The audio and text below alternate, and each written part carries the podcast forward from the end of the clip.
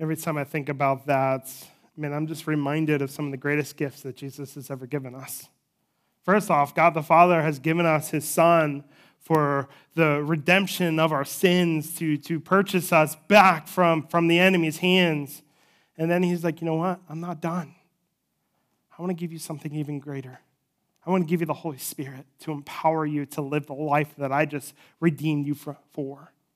I want to empower you to, to live the life that, that I intended for you to live, and recognizing that in and of our own flesh, we cannot do that. And that's exactly what we've been seeing all of Acts and everything we've been from the beginning of our series up till now. We've seen Christ's desire for all of Jesus, for all the world, right? It is the alliance theme. It's, it's what we stand upon, it's what we're passionate about. Our desire is to fulfill the Great Commission by going and making disciples. But all throughout the book of Acts, the one common theme is that none of this would have been possible. None of the gospel advancement, none of the healings, none of the people raising from the dead, none of that would be possible without the power of the Holy Spirit empowering his people to live and love well. And what we see up to this point is that Paul desperately desired, right? The, the disciples, Paul and others, desperately desired to be filled with the Holy Spirit. And out of that filling and out of that indwelling came the proclamation of the good news of Jesus, no matter where they were at. And if you're just with us and you're just joining us, We've been on a journey through the book of Acts, and we are in the middle and close to the end of Paul's third missionary journey. And we've seen him go all the way around Asia and Galatia and to Corinth and, and Achaia.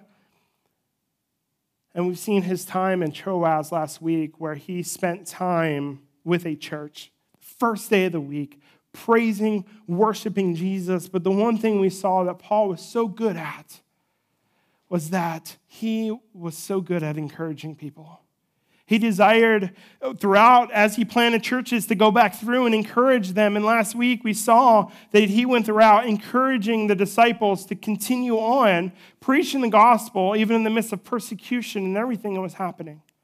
And last week we saw probably, you know, the passage of probably one of the greatest messages that Paul ever gave that lasted a few hours. And we saw a young teen boy fall out of a window and, and, because he was so tired, and we saw him die, but we saw the power of the Holy Spirit through Paul resurrect him.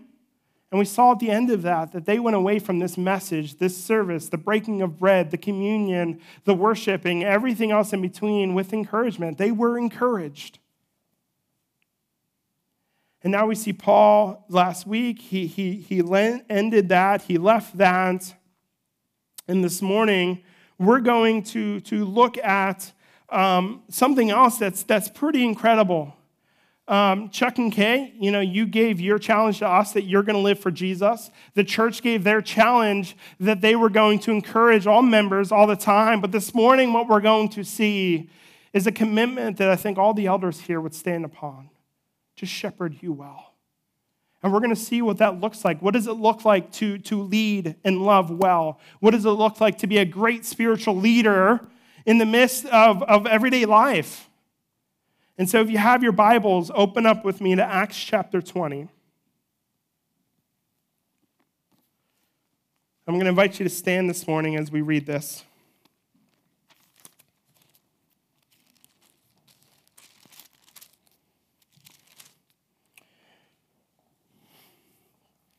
We're going to start in verse uh, 13. Um, Paul had gone up, broken bread and, and, until daybreak, and it says that at daybreak he departed. But 13 just says this But going ahead to the ship, we set sail for Assos, intending to take Paul aboard there, for so he had arranged, intending himself to go by land. And when he met us at Assos, we took him on board and went to Mytilene. And sailing from there, we came to the following day opposite of Chios. The next day, we touched at Samos. And the day after that, we went to Miletus. For Paul had decided to sail past Ephesus that he might not have to spend time in Asia, for he was hastening to be in Jerusalem, if possible, on the day of Pentecost. Now from Miletus, he sent to Ephesus and called the elders of that church to come to him. And when they came to him, he said to them, You yourselves know how I lived among you the whole time from the first day that I set foot in Asia, serving the Lord with all humility and with tears and with trials that happened to me through the plot of the Jews. How I did not shrink from declaring to you anything that was profitable and teaching you in public and from house to house, testifying both to Jews and to Greeks of repentance towards God and of faith in our Lord Jesus Christ. And now, behold, I am going to Jerusalem, constrained by the Spirit, not knowing what will happen to me there except that the Holy Spirit testifies to me in every city that imprisonment and affliction await me. But I do not account my life of any value, nor as precious to myself, if only I may finish my course in the ministry that I received from the Lord Jesus, to testify to the gospel of the grace of God. And now, behold, I know that none of you among whom I have gone about proclaiming the kingdom will see my face again. Therefore, I testify you to this day that I am innocent of blood of all. For I did not shrink from declaring to you the whole counsel of God. Pay careful attention to yourselves and to all the flock in which the Holy Spirit has made you overseers to care for the church, which he obtained with his own blood. I know that after my departure, fierce wolves will come in among you, not sparing the flock. And from among your own selves would rise men speaking twisted things to draw away the disciples after them. Therefore, be alert, remembering that for three day, years I did not cease night or day to admonish everyone with tears. And now I commend you to God and to the word of his grace, which is able to build you up and give you the inheritance among all those who are sanctified. I coveted no one's silver or gold or apparel. You yourself know that these hands ministered to my necessities and to those who are with me. In all things, I've shown you that by working hard in this way, we must help the weak and remember the words of the Lord Jesus, how he himself said, It is more blessed to give than to receive. And when he had said these things, he knelt down and prayed with them all. And there was much weeping on the part of all. And he embraced Paul and kissed him being sorrowful most of all because of the word he had spoken, that they would not see his face again. And they accompanied him to the ship. You guys can be seated.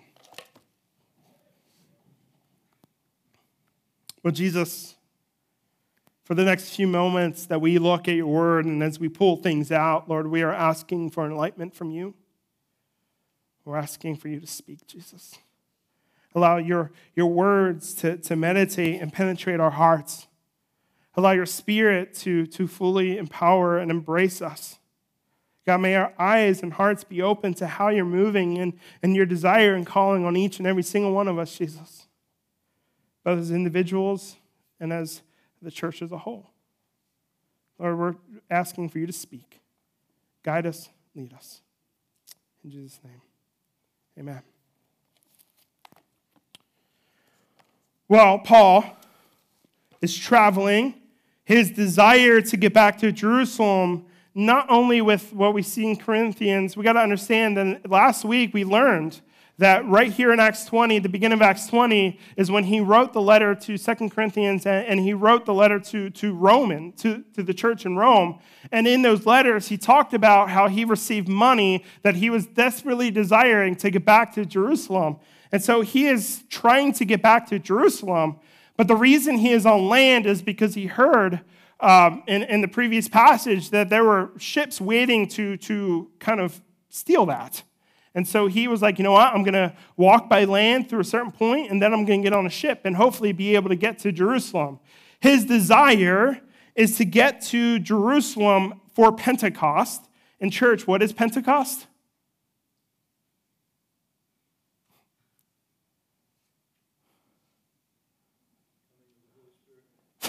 That is the celebration of when the Holy Spirit came upon us in the beginning of Acts. That was Pentecost. Paul's desire is to go and celebrate the greatness and the gift of the Holy Spirit with the church in Jerusalem, the big church, the, the, the, the ultimate sending church. And so Paul is here and, and he, he wanted to avoid Ephesus. He's traveling. He didn't want to go back through Ephesus, so he went around there partly because he didn't want to waste time of getting there, of possibly being arrested or possibly something happening, and he happened to spend time um, in Ephesus. And so he avoided Ephesus as a whole and went on. And while he was in Miletus, he called for the elders. See, Paul's desire wasn't just to rush things, he still had a desire for church leaders. He still had a desire to admonish and exhort the churches on his way back, and he knew that this was going to be the last time that he saw uh, the elders in Ephesus. And so he wanted to spend time with them.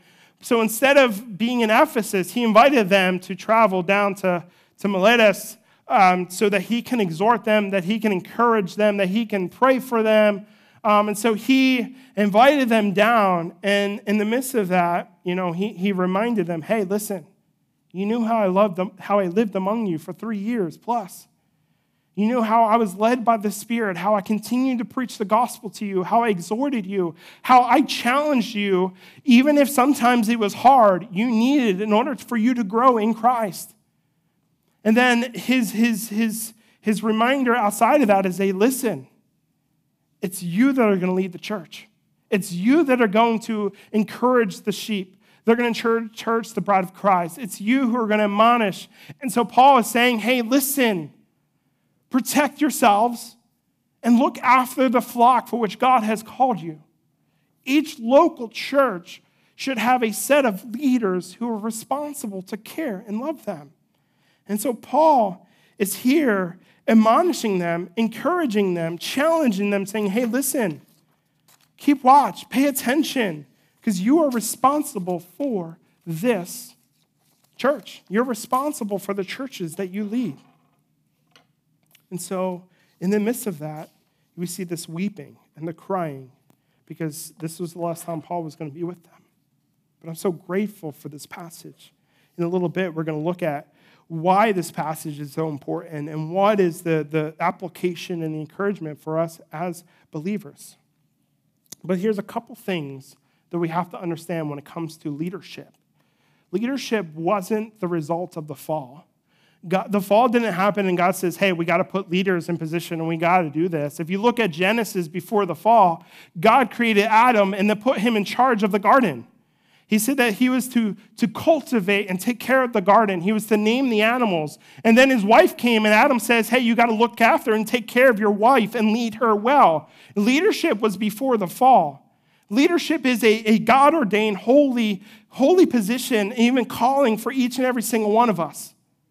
But the fall came and tarnished all of that and, and caused sin and everything to, to infiltrate and come into existence.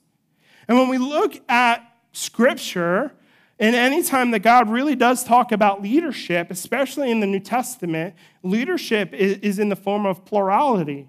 It is plural. And so Paul is here addressing the plurality of elders, the, the church leaders as a whole together, not just one individual. It's not one individual's job to oversee and lead the church, right? It's not the lead pastor's job solely to lead and love the people well. It is the church, church leadership as a whole.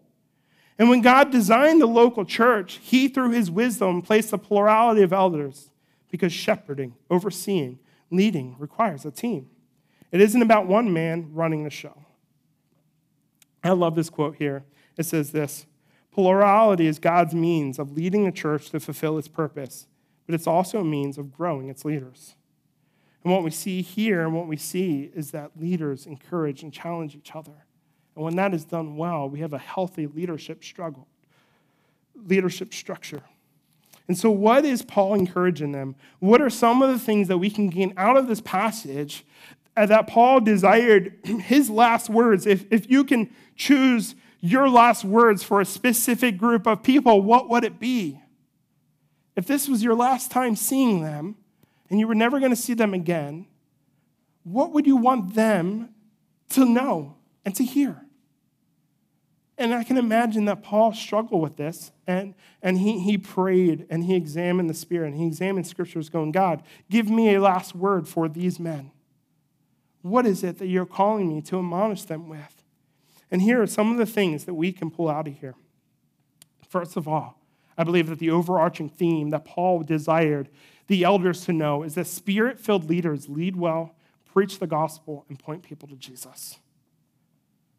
Spirit led people, spirit empowered, spirit led, spirit filled, they lead well, they preach the gospel, they preach the good news of Jesus, and they point people to Jesus and no one else.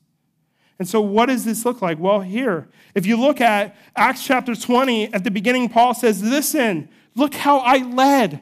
Look how God encouraged and led me to be humble among you. How he led me to have tears for you, a compassion for you. How I held back from nothing, making sure that everything that I spoke was to encourage and exhort and challenge you and to make you grow. And so, spirit filled leaders lead well by reflecting the good new, goodness and love of Christ through the impact of the gospel. Paul is like, listen, Christ has impacted my life. And because he's impacted my life, I am called to live that out among you. And so for three years, I did that. I led through the gospel. My desire is, to, is for you and for me to know nothing else but Christ crucified and raised again. That was Paul's desire for the people here in Ephesus. And anywhere he went was that Christ would be glorified and that he would reflect that. Listen, the gospel, when applied, deep, deeply humbles us, makes us tender, and makes us courageous. Paul led with humility. He wasn't about himself. Paul never led once with a, a, a celebrity mentality. He never led with a saying saying that I'm better than anyone else that I that that that because I'm planning these churches that that I'm supreme in this. Paul led with a, a humility, saying, "No, like I'm laying down my life for the sake of you knowing Jesus." And so he was humble. And if we are impacted by the gospel and we fully believe in Jesus, well, then Christ's gospel should lead us to be humble ourselves. That we should lead in love out of a sense of humility for everyone around us.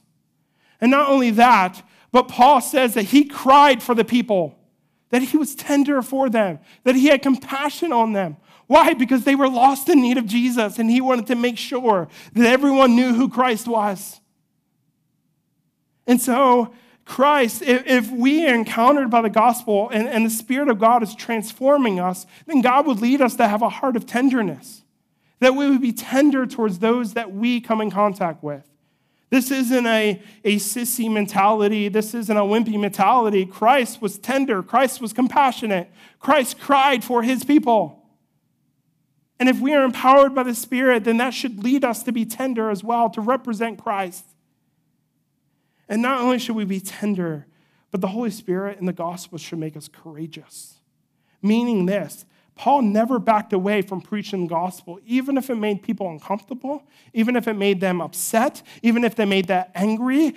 Paul's desire to preach Jesus was through the empowerment of the Holy Spirit. He was courageous. He wasn't demeaning. He didn't put people down, but he wasn't afraid to, to, to speak Jesus to the people. And sometimes preaching scripture would actually cause us to reflect and cause us to repent of our sins. And Paul's desire was to be courageous so that people would repent of their sins and turn to Christ. And so he did that everywhere. Listen, I fully believe this is that spirit filled leaders know the people and the people know them. I firmly believe that as elders and as leaders of any Christian leader of a church, we should be among our people. We should get to know them. We should spend time with them. Paul said he spent three years getting to know the people in this community. And so, as, as elders and as a pastor and as spiritual leaders, no matter what, even as Christians, we should desire to be among the people.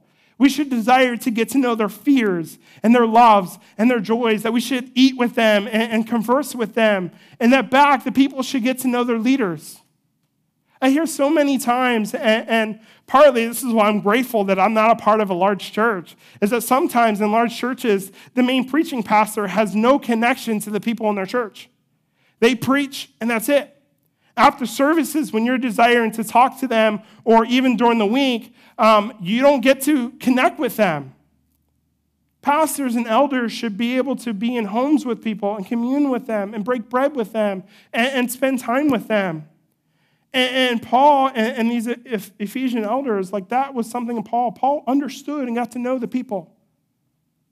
And that was his admonish for his elders. It's like saying, hey, if the Spirit's leading you, then the Spirit should lead you to get to know your people, to get to know anything about them so you know how to present the gospel to them.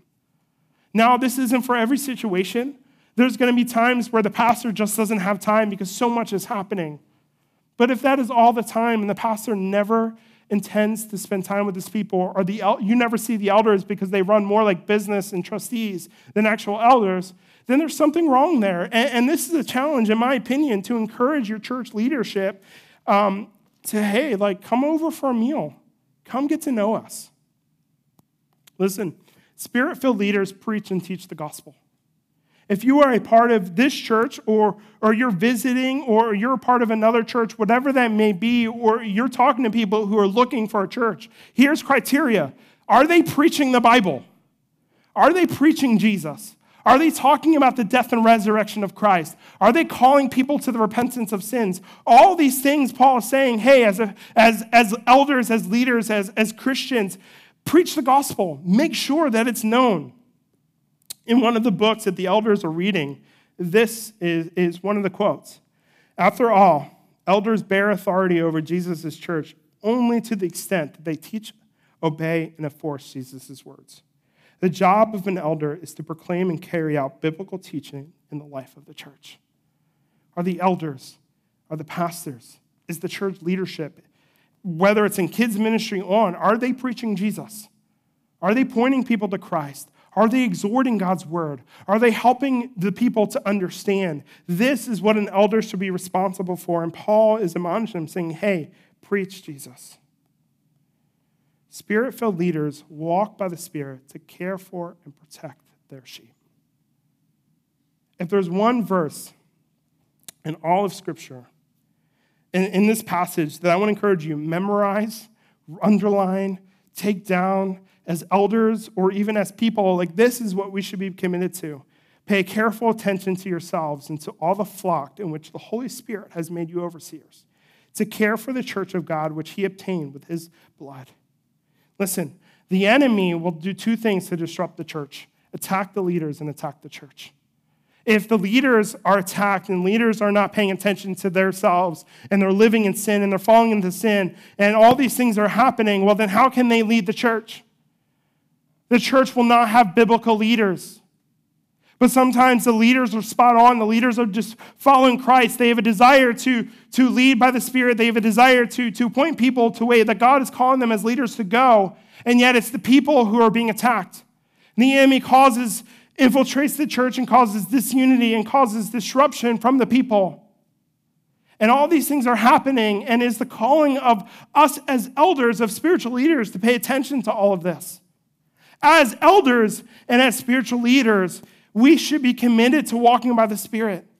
We should be committed to what Paul calls in Colossians to put off our old self and to continually put on the new life which is in Christ. As leaders, if we are alive in Christ and we desire to, to bring glory to the Father and we bring glory to Jesus, then we should be putting on the things of Christ. We should be putting on daily the armor of God. We should be spending time in the Word of God and allowing that to transform us and to influence our thoughts and influence our understanding and influence our leadership. Now, this doesn't mean that when we care for and teach and, and, and protect the flock, the, the elders are going to make things that, that you, quite honestly, don't like. They may lead the church in one direction, and, and you, for um, and, and, for you, you want it the old way. You want it to stay the way. And, and the elders and God is calling them to new ways, calling them to, to new ministries, new things. Not everything the elders are going to do are going to make you happy. But if the elders are desperately desiring to be led by the Spirit, then the things that they're doing and the changes they're making, the things they're doing should be reflective of what God is calling them to. But in that, if elders are making decisions based off what they want, their flesh, their desires, then that is not biblical.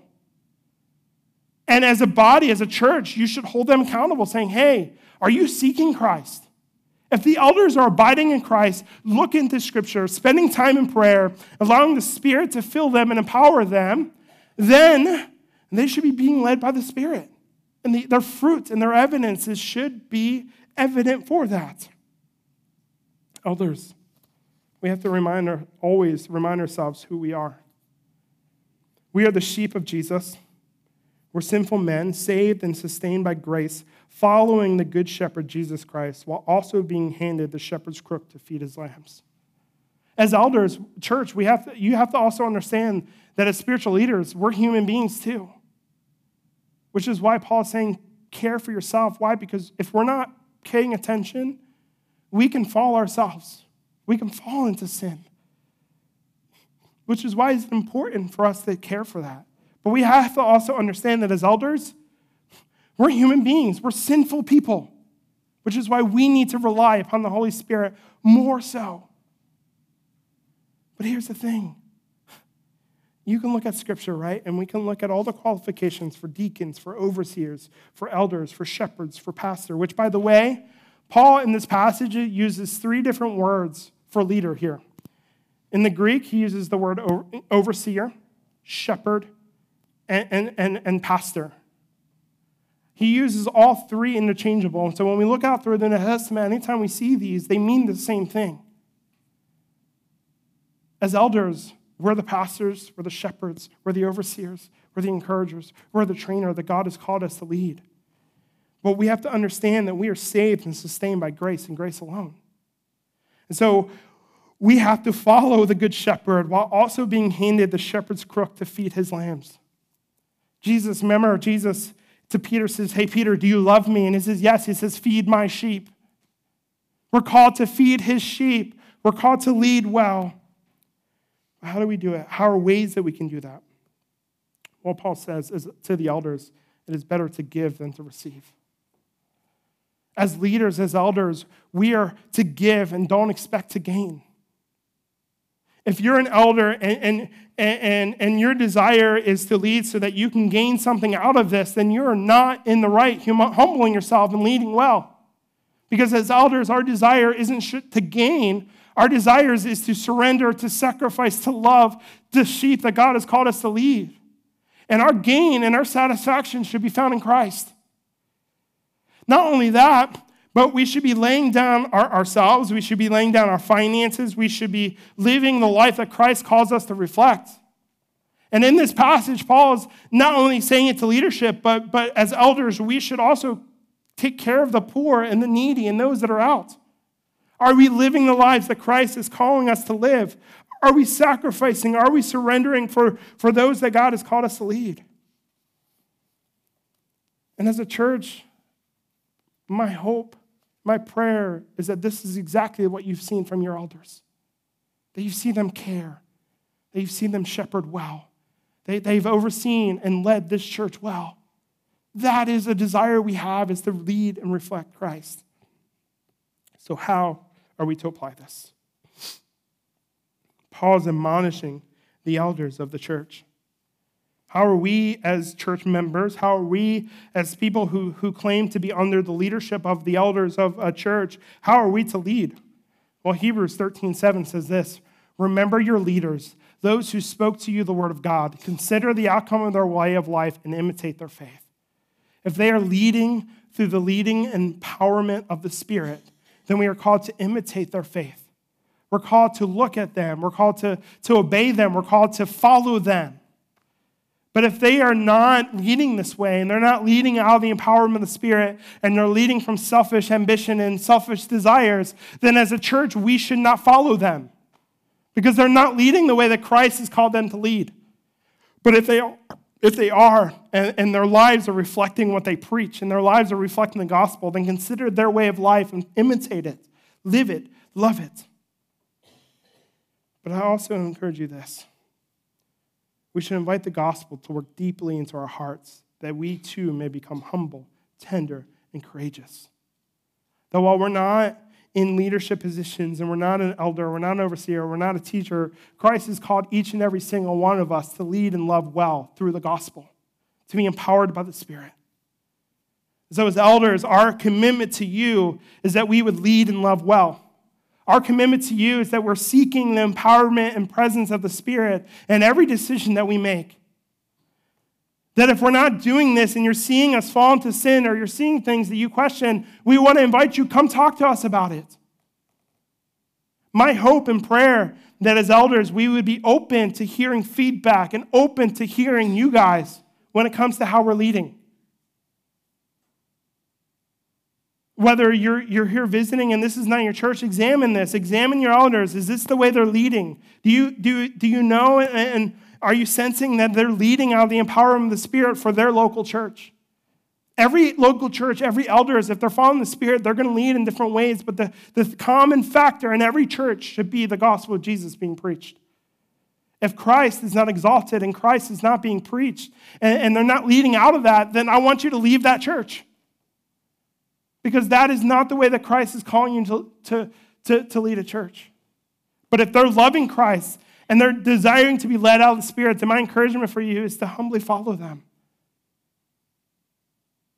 Be willing to submit to leaders that Christ has empowered over that church. But it shouldn't be about control. The elders shouldn't be wanting to control things. The elders should be wanting to lead the flock well. And what is going to point them to Jesus matters more than our own self comfort. So, our prayer as elders is Lord, show us how do we lead our church well? What are the things that we are to implement? What are the ministries we're called to do? What are the worship songs we're called to do? What are the books of the Bible that we're called to study? What are the small groups we're called to do, Lord? We want to hear from you and we want to be led by you.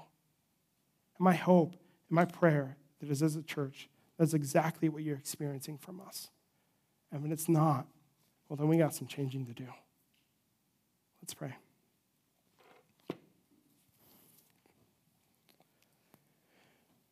Jesus, I'm going to invite the worship team to come up.